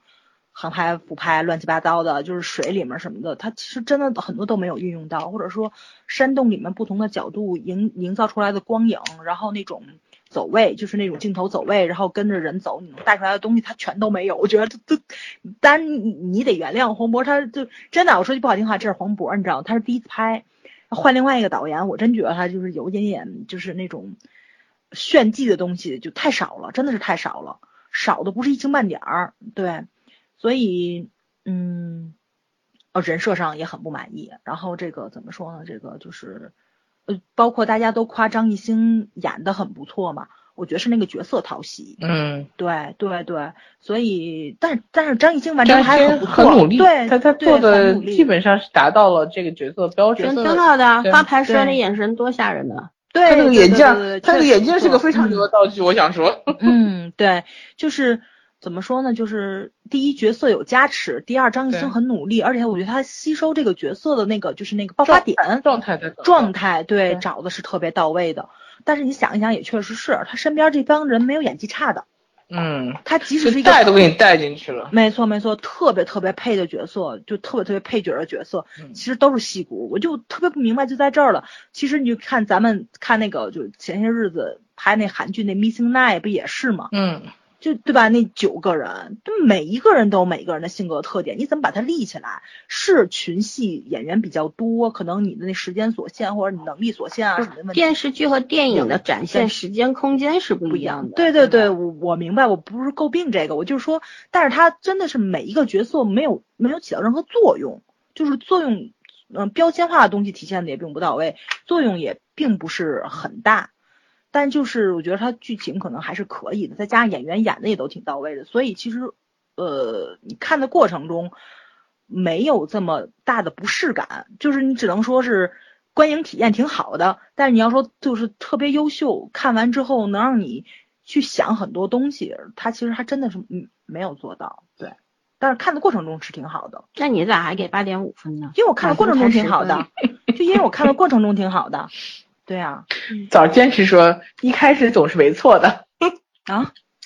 一开始是没有初挫折体验，吧初体验对八点对啊五，所以对坚持了。你就就是说，如果说你真让我现在找一部荒岛片儿的看，那我肯定看汤姆汉克斯啊，对吧？我时间富裕的话，我肯定我就看迷失了。对，你说你让让让我想一部，你让我看它，那是不可能的。但是我去电影院看，我觉得挺好看的。对要看二零一二吗？嗯，说完了吗？说完了，对，差不多吧。嗯那我也来说说，我觉得，呃，这个呢，其实虽然它是建建立在一个荒岛的这么一个基础上，呃，在荒岛上形成的一个非常非常非常小的人类社会。然后呢，关于我看过一篇影评写的挺有意思，他从经济学的角度来分析，在知乎上大家可以找得到的啊，搜索题目如何评价黄渤的一出好戏，就能看到一呃最最高赞的那个答案就是了。那我在这边就不赘述了，哦也没有必要把别人说过的东西再说一遍，对吧？嗯。呃，因为我我自己的解读是不如这个人写的好的，那就不说了，大家自己自行去百度吧。然后，嗯，包括人类的发展和社会的发展，我觉得你们俩都说的差不多了。我就想说说王勃和孙艺呃张就是张艺兴嘛，孙艺兴，孙艺兴孙艺兴、嗯孙红雷，哎，天哪你想你想那个啥了？就就我一直没搞清楚他姓张还姓孙啊。然后张嗯，就是黄渤和张艺兴的这这两个人，在这个荒岛上面，他他们始终是属于第三族群的，不管是在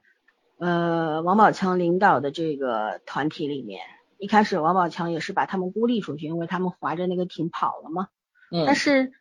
呃，他们又是怎么回来的？电影里没说，对吧？然后嗯嗯，怎么解释他们怎么回来？而且当然是舒淇告的密，可是他们回来是为什么呢？也没有说。但不管怎么样，黄嗯、黄渤和张艺兴当时就被孤立了嘛，要每天要捕二十条鱼啊什么的呀。嗯嗯，他们他们嗯没有办法，这个就在一个解读上面说，这叫蘑菇蘑菇原理，就是一种管理方式。然后呢，当他们投靠就是受不了小王的这个这个统残残酷的统治之后呢，他们跑到了这个老张总这里。但是张总有没有把他们当成一伙呢？也没有。张总身边的那个几个人，对吧？不管是王迅啊，还是那个打手呀、还是史教授啊，这几个人是他们比较铁的一个圈子。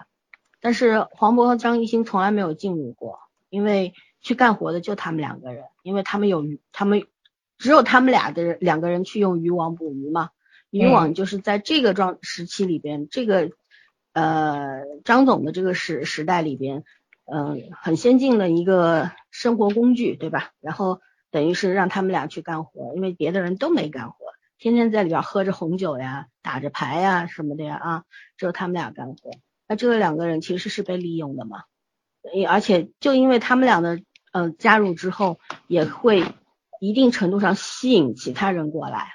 所以他嗯们一直是工具状态。然后当他们俩觉得为什么会火冒三三丈，觉得自己被利用，然后愤然离离开的时候，其实就是意识到了这种自己只是一个工具而已，而不是你你是他们一伙儿的，没有就感受到一种屈辱感，他们才会走。然后等等他们离开之后，两帮人，他们两帮人都不要他们，而且他也、他们俩也不愿意加入任何一个帮派的时候，那个时候才是真正的孤立无援。这也就造就了第三种呃社会模式，就是他要利用一些小手段把这两伙人弄到一块儿去，然后自己成为那个主宰，对吧？他的野心是很大的，但是黄渤就是这个马竞，他其实是知道自己自己的这个野心是为什么，是因为一种心态叫屌丝逆袭，因为他在嗯。现实生活当中是啥都没有的一个人，对，也确实是什么都没有，嗯、然后六千万也泡了汤了，啥、嗯。也天上掉下来的钱没接住，对吧？没办法，然后这个时候怎么办呢？那我我就要找一个新的、更新的一个追求和目标了，更高的东西。呃，不管新世界它还在不在，其实他他没有看见大船之前，他其实也知道新世界未必就消失了，不然他为什么一定要回去呢？对不对？然后，嗯但是他要为什么要用用呃，就跟他们像那种宗宗宗教方面的传销一样，跟他们说，呃，人人你你酒足饭饱了，对吧？然后你已经过了蛮荒的时代了，那你现在更需要的是精神上的追求。我们要有希望，要自由，然后要创建新世界，对吧？然后他给所有人的精神鸦片就是希望，他从来没有想过去实现那个希望，他也知道他们没有能力离开这个岛，但是希望这个东西一旦在人的内心种了种种下之后发了芽之后，唉，可以引申到对吧？近代发生的一些事情上面去，嗯就不扩展开来讲，大家想一想就明白了。就为什么宗教的力量就在这个就在于此啊。然后他成为这个像他把自己打扮了，打扮成一个穿着病号服的上帝的时候，他脸上你看他那个演技的变化，他那个时候的那种作为一个上帝视角那种啊俯瞰着 这个人类普通人，对吧？然后我你看你们所有的一切都是我给予的。我从上面一跃而下，背对着你们跃下的时候，你们一定会伸出手，呃，抱住我。这不是出于团队精神，而是出于对我的膜拜等等。然后我觉得这个这个阶段其实最有意思的，就是为什么我当时在看的时候一直在想，要用如果要用各种主义，比方说封建主义和社会主义或者资本主义来界定这些时不同时期的话，那黄渤他这个到底属于什么呢？后来我想来想去，我觉得叫共产社会主义，因为这个是那个时代我们还没到，但是我们小时候都听过共产主义是什么，理想国是，社会 是社会主义再往后走的一个阶段。嗯，当年也有很多课本上和老师都告诉我们，人类的最终目标是共产主义，对吧？什么东西都是不要钱的，什什么东西都是分享的，其实他不就走进了那个时代吗，对吧？在那个小岛上，所以特别荒诞。但是我觉得他那一刻，他就就是一个屌丝逆袭的过程呀。你看我做到了，这世界上百分之九十九点九的人做不到的事儿，我做到了。但是当那个大船出现的时候，他他如梦初醒。我觉得这个这个片子其实它有四个阶段，呃，四个时代。最最可怕的那个是张艺兴嗯。复苏的那个时代，对，因为他从他哥身上学到的东西更加的得到了进化，然后他这个人也黑化了，因为他掌握的是是这个岛上唯一的高科技，他的那些电气学原理啊什么的，本来只能修一个小破车，可是到了这个缺乏生产力，就是缺乏先高科技的这个地方的时候，他这个技能就成了唯一，有了唯一性，而他就成了主宰。所以你看他后面虽然他他不像那黄渤打扮的跟耶稣似的，但是也没有多大区别。包括黄渤黄渤看到这个船的时候，说我一定要告诉大家真相的时候，他为什么要反对？其实他觉得他张艺兴这个时候想到的不仅仅是说我回去了就什么都没有了，而是我要回去，可是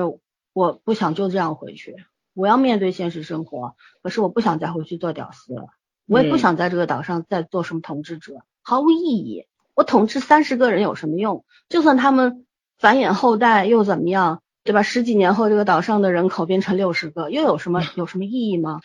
我我觉得这个地方才是黄渤最狠的地方。而且黄渤触了一个话题，爱情，就是触了一个这个繁衍的过程，然后擦着边就走了。对，最有意思的是什么呢？我觉得黄渤他不抛去这些表层的这各种什么哲学、社会学、人类学还是经济学，抛嗯出这一切，我觉得他在他在讲什么呢？就是人到了一个绝对的远离现实社会的这么一个地方，爱情它还是爱情吗？然后就是这种团结友爱、这种兄弟情，它还是真情吗？就是其实他在他在自己在思考一个问题，或者是让观众去思考一个问题，就是你如果到了那个处境底下，你真的会比这些人做得好吗？对，对吧？就是嗯，我我丝毫不觉得黄渤和舒淇那个叫爱情，我只是觉得那个是在困下的一个女人对一个男人发生了那种偶像崇拜。嗯就是你看这个男人，他居然可以咸鱼翻身，屌丝逆袭，成了这个岛上的主宰。我当然会用崇拜和欣赏的目光去追随他，对吧？对，然后对，包括那些为什么张艺兴就马小星和马静会翻什么？马静甚至不惜背叛他，然后要把那个船给点了。其实都是因为，你看他们已经十几二十年的那个兄弟情啊，从小看着他长大的，这么多年看上去牢不可破的感情，血缘又有什么用呢？在极端状况底下，所以真的不要苛求人性，它永远是会散发光的。我觉得不是，人性没有随时随地散发嗯恶就不错了。没错，人性最最神奇的地方在于它永远不稳定。对啊，而且它你不知道什么时候就发点光，但是大多数时候它是暗的，它不是明亮的。呃，这个我们上上网就能够得出这种非常深刻的感受。为什么？你要想想，为什么我们偶尔在一些新华社的公众号上看到一个什么啊，解放军战士回家路上救了三个人，或者是救了三条狗的时候，你会热泪盈眶。如果这个世界上所有的人都在这么做的话，你还会热泪盈眶吗？没错，对吧？嗯我我小时候，我说句比较那个是那个的话，我小时候一直有个疑问，我们小时候老师说要学习焦裕禄和孔繁森，嗯，对吗？嗯那时候我就问我爸，我说我说不是这个老师也说了，课本上也说了，这个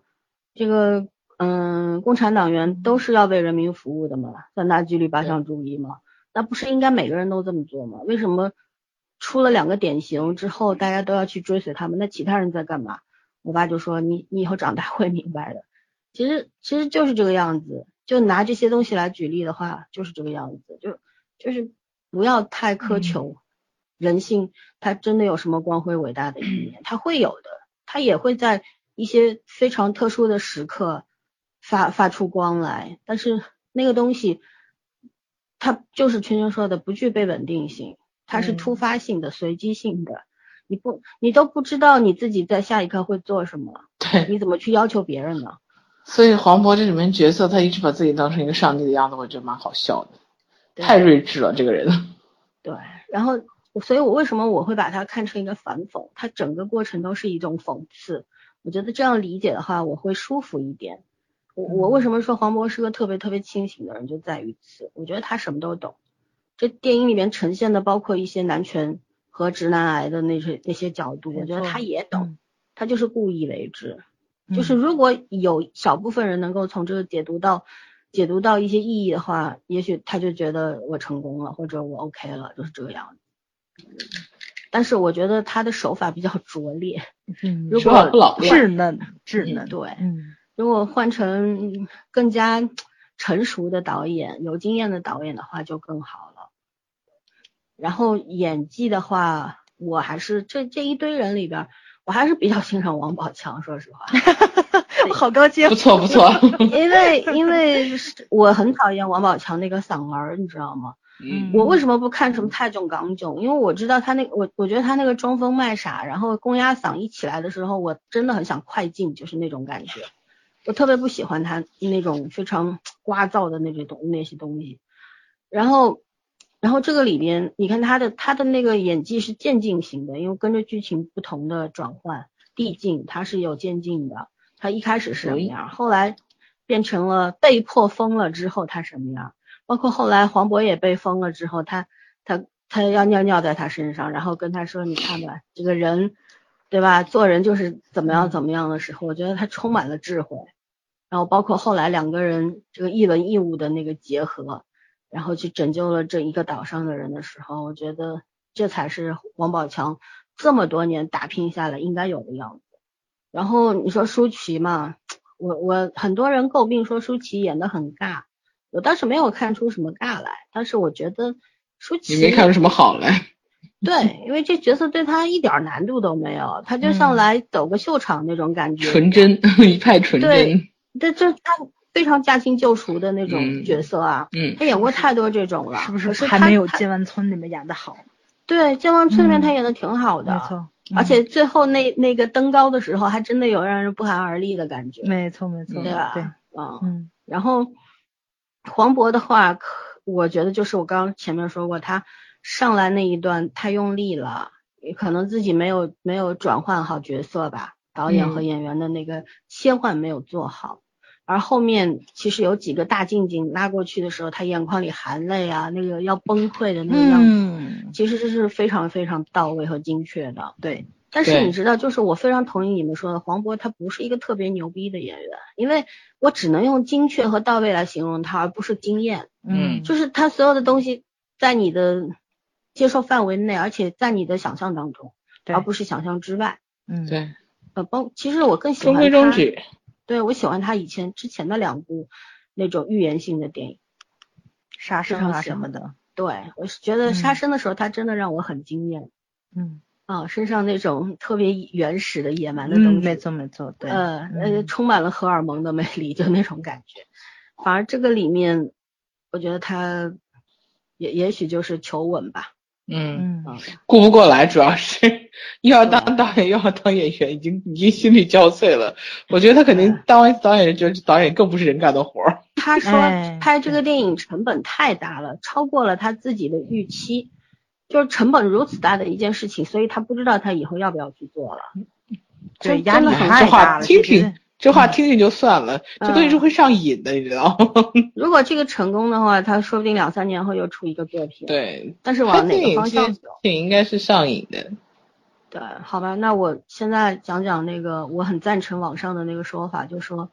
他是他是这个他是在讲一个精神分裂者的恐怖故事，就是、哦而且脑洞大到不可以抗拒，是吧？，对，但是那个帖子其实，在微博上也能找到，我就觉得我不要去讲那些细节了吧。嗯我我就觉得，呃，为什么我会赞同那个？就是黄渤在里边安插了很多的细节，确实是因为一开始的时候，他们团建之前说要坐大船出去旅嗯，行，但为何后后来为什么成了一个水陆两用大巴士呢？对不对？然后包括那些你说那那那一个小黄鸭能够在海底，呃不是海底，在海浪当中这样穿行吗？早就给拍的四分五裂了吧？我到岛上之后，种种的细节表明，包括他们后来我看到网上那个说法是，我我觉得是很厉害的，就是说说那个在铁达尼号沉没之后，每一艘要遇难就是呼救的船只都要燃放烟花或者是发出一些信号，很醒目的信号。那所以他们每隔十二天看到的那个那个大船过来放烟花，其实就是这样一个意思，也就是预示着他们这个船早就给沉了。或者怎么样，所以他所有的一切都是在他分裂的人格里面，他的想他的分裂的世界里面产生的。我觉得，我觉得这么解读的话也是 OK 的，我也我还挺倾向于这种，嗯要不然我真的很难去接受他很多逻辑上的漏洞和一些 一些很莫名的、很很充满想象力，但是又不符合现实的一些一些东西。嗯，所以黄渤还是很成功的嘛，话题性出话题性出来了。成功的嗯商业片导演吧，对但，是我我也没有指望过他成为成为一个哲学大家。是吧？对那种很厉害的大师，我觉得他这辈子也成不了，嗯就像他成不了大师级演员是一个意思。不是谁说他有可能有生之年能成为人民艺术家吗？那已经是了吧？大家为什么这么追求艺术家？德艺双馨嘛，老艺术家。嗯好吧，，最后讲一下那个张艺兴，我觉得我以为我对讲讲张艺谋，吓我一跳。那个对爱豆，我一直是觉得，尤其是韩国回来的这四位，我是觉得这四个人都是不会演戏的人，包括我很喜欢的黄子韬，我觉得他黄子韬是不会演灾难戏的，对对对，对，然后张艺兴嘛，因为之前看过《老九门》嘛，他演嗯二月红，我觉得我的天呐，这啥演技呀、我都不要看，没眼看。然后这个里边其实其实他他他的那个演技的那个变化层次也是非常非常清晰的。当时他这个片接这个片子的时候，他没有信心嘛，然后舒淇就跟他讲说，好的导演会调教你的，你不要怕，没有差的演员，只有差的导演。然后他就上了。然后我觉得他 整个过程其实也是很求稳的一个状态，因为毕竟是一个太多高手在身边的一个状态，但是他居然没有落下，嗯这点让人很。惊喜。嗯，对他有几个，尤其到后期的时候，对吧？有几个他 黑化之后的那个，包括最后在精神病院里边那个一笑，那个微笑，我觉得嗯，演的就是鱼吗。呃，演的非常非常到位，真的非常到位。我觉得，呃，让我挺惊喜的。对但是他到底有没有进步，或者会不会转型成功，我觉得要看下一部作品。哎呀，我觉得人持续的去努力，也许有一天你会找到适合你那个方向。对，不管怎么样，我觉得黄渤是真的很爱他呀，给了他这么好的一个嗯机会。对，我那俩是想片头低吗？应该不会。他们应该是有有友情价在里面吧？对对，毕竟这个东西本身，嗯，嗯，本身也不一样。就是一个这么好的机会，对吧？对对，然后又是，而且我觉得他轻松嘛，他他其实这样，他喊歌的时候，我觉得他他他有一种惯性，你知道吗？就是对平时就这么叫的嘛。对对对，啊这两个人之间的默契早就存在了，所以说嗯在磨合上面是会少一点问题的啊。然后确实他当时发牌的那个动作，我觉得很惊艳，就是他那那种那种很难到人群中那样嚣张。嗯，那种狂妄吧，不仅仅是嚣张的，就是那种老子天下第一那种感觉对。他哥都不在他眼里了那种，他嗯才是上帝嘛。对啊，他装他耍狠那一段整体演都不错。对，包括后面有有几个比较瘆人的，就是嗯，嗯，黄渤和舒淇在一块儿，或者黄渤和黄宝强在，对他站远远的站那儿看着。对他那个嗯只有虚影的那个状态，其实挺吓人的，我觉得。嗯所以很多观众会往恐怖片儿的方向去理解，也没什么错啦。但本身说说实话，所谓恐怖片是什么，都是人创作的呀。有鬼的恐怖片，你真的会怕吗？会吗？真就我不倍儿怕鬼片我超怕的好吗？我跟你讲，我个人我从来不怕这种鬼片儿。我觉得鬼片儿对我来说就是，嗯，就是就怎么说呢，就是就是一个影像而已，他们不会给我长期造成那种影响。但是看一些就是惊悚片，呃心理片，惊悚片，包括一些嗯讲精神病的、讲心心理变态的一些人的，成因的那种嗯对，嗯才长期在。我觉得这世界上最可怕的，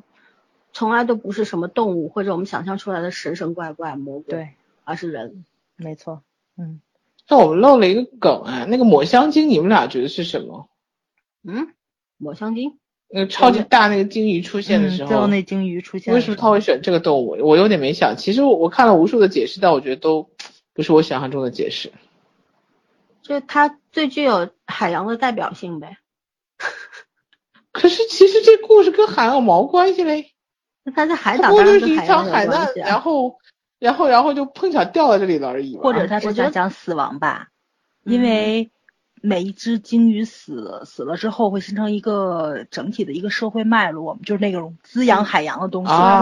让新的生物出来应对经络，嗯，它经络有讲中医吗？不是不是不是，那两个名字叫鲸鲸，鱼的鲸，对鲸啊，落那个经络，对对对是那我个晕过去，我说是什么跟什么？所以我就嗯，猜测猜测，不知道啊，是不是？没有人知道是为什么，他也没有讲过这个，因为嗯。他中间出现过几种动物：鲸鱼、北极熊、猴子，然后蜥蜴，蜥蜴是贯穿全程的，然后寄居蟹，嗯。嗯，鲸鱼的话，我我是没有想过，我这会儿突然想了一下，我就觉得鲸鱼可能，因为它那个也不像是抹香鲸，因为它有一些特写镜头是对着它那个头部的嘛，我嗯觉得很像那种深海的远古的蛋白鲸嘛那种，呃，不是，就很巨像那种，齿鲨，不是不是，呃 它是鲸鱼，它肯定是是鱼鲸鱼了嗯。我知道知道知道，对，但但是不是我们常常见的那种鲸鱼，因为毕嗯。竟这个排山倒海的这个浪过来的时候，其实可能就是惊扰到了这个大海深处的那些那些生灵们哈。古生物，然后嗯。它其实从从那个海底来的，然后它当时，但是我觉得他也是庇护了这辆小黄车嘛，如果不是他从海浪里边穿过去的话，这辆车肯定完了。嗯对吗？他他也是，我觉得这这可能就是瞎说的吧，就是这种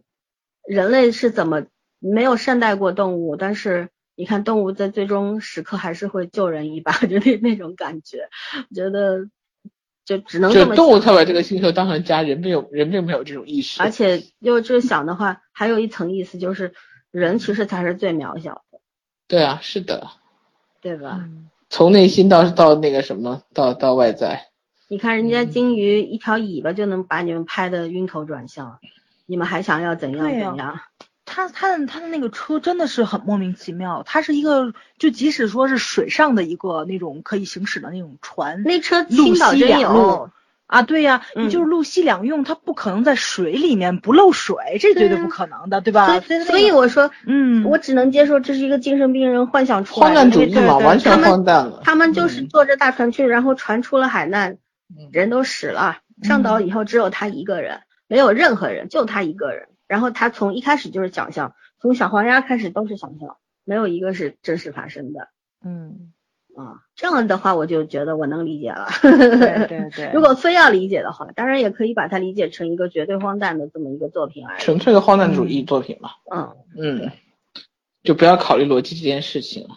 其实我当时觉得他找那只绿蜥蜴挺有感觉的，那个角度嗯拍的也很好的，一直有一种冷冰冰的直视这个闹剧的这个状态。对黄渤在知乎上面回答了这个问题，他说蜥蜴就像是观众，它代表的是观众。嗯，永远在旁观，然后蜥蜴是潜伏在观众群里面的，因为它那个角度永远都是观众的那个视线那个角度。对，而且蜥蜴它是冷血动物嘛，它没有什么情感，就大家觉得它嗯这种冰冷不受情感的控制，反而更客观理性嘛。嗯，嗯，而且那些那只蜥蜥蜴好像是被他们工作人员拿回去领养回去了，然后那那只蜥蜴叫二百，剩下那五十呢？不知道笑死了，对，嗯，二百名字起的，值两百块吗？嗯，呃，就哎，那是蜥蜴长得挺漂亮的，其实嗯，我不喜欢这些东西。我也不喜欢，但是这只蜥蜴拍的很美，我就喜欢了。那养一只去呗。啊，不行，没地方养，我连只猫都没地方养，还养蜥蜴呢，嗯，好吧，那还有啥差不多了吗？还有啥要说的吗？没啥要说的了。反正也不会三刷了，我二刷已经可以了。嗯，对，好吧，那那就这样呗。因为其实就不管这个片子还是褒还是贬吧，对吧？嗯我觉得不要听别人怎么说，自己去看一下自己看一下，对对对对对，就任喜不喜欢何一个作品其实都是一个人的事儿。对，都说了一句烂俗话，就是一千个人心里有一千个哈姆雷特，你怎么能让别人代替你呢？别人的眼睛能代替你的眼睛吗？别人的学识能代替你的学识吗？都是不一样的，你就自己去看了，嗯，对吧？然后哈姆雷特说：“我都死了这么多年了，你们能不能没事有事儿不要念我了谁让他那么有？谁让这句话那么有代表性的，对吧？嗯，对，还是自己去看吧。不管怎么样，我觉得黄渤还是一个，我我希望他下一步能够做减法，对，不要哎对对对对对不，要做对对对做这么多叠加的东西。嗯我真的不太喜欢从一个一个作品里面解读出那么多层、那么多角度的东西来，我不太喜欢。跟揉面很多团儿似的人津津乐道，对对，觉得觉得这很牛逼啊，但是我觉得这个可能就是一个缺点吧。？”它重点它不是那个，我觉得它的问题不在于它这个元素多，而在于它没有把层次处理好。嗯它单纯就是元素太多了。而如果你说你能做到文本上一层又一层跟剥洋葱那样，那那绝对是本事。但是他好像没有做到。嗯，对太难了，太难了，嗯其实要把这些所有东西放在一起说好不难，因为因为人类，你看人有了人的地方，这个这个社会就形成了，有了有了货币，有了交易等等等等，有了道德，有了法律，其实这些东西都是密不可分的，它确实可以揉成一团，因为现实当中它就是揉成一团的，嗯，对吧？但是现实当中是分阶层的，我们不说阶级，我们说阶层，现实当中是有阶层的，管理层就是那些高层，然后中层，还有我们这些底层，他们各自的那个生活，你如果一定要写一个一个在岛上这个荒岛的经济学或者荒岛的社会学的话，且完全是可以做得更好、更有清晰的明了的东西在里面的。嗯，然而就是没有做好，揉揉揉揉揉成一团。我觉得黄渤为什么说不太不够满意的时候，我觉得就是在这个吧，因为毕竟他对自己是一个高要求的人，所以我期待他如果真的还会拍下一部的话，就做减法。因为如果你想认真，因为他说了，导演不是一个工种，而是一一一种热爱的东西。你只有热爱它，你诚心诚意想去干，你才能把它干下来，而不一定是干好。碎，嗯，对，因为它是一个统筹的工作，你还嗯要有很多很多能力，对吧？嗯然后，呃，就是怎么说呢？我我是我是希望能够两三年之内看到他更新的东西出来的。而且，如果真心要做导演的话，你可以做到死啊！你不着急在一部嗯作品里面说那么多嘛，嗯对？吧？每一个作品里说兴说一种奋过度。说一点的话，可能更更好一点。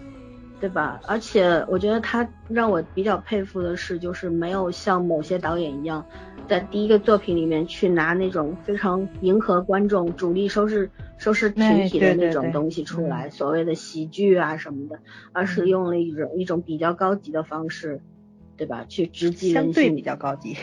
对，还是比较 高级的，因为嗯，要看跟谁比嘛。对吧？对，嗯，没有没有自欺欺人，也没有欺骗观众，这点对。哎，我觉得最高明的一个地方就是他没有，就是怎么说挑战观众的智商，觉着我们还是有点脑子。嗯嗯嗯，好的。那没有什么要补充了，我们就到此为止吧。希望大家都去看看吧。嗯，去看一下吧。对呀，好，拜拜，拜拜。here with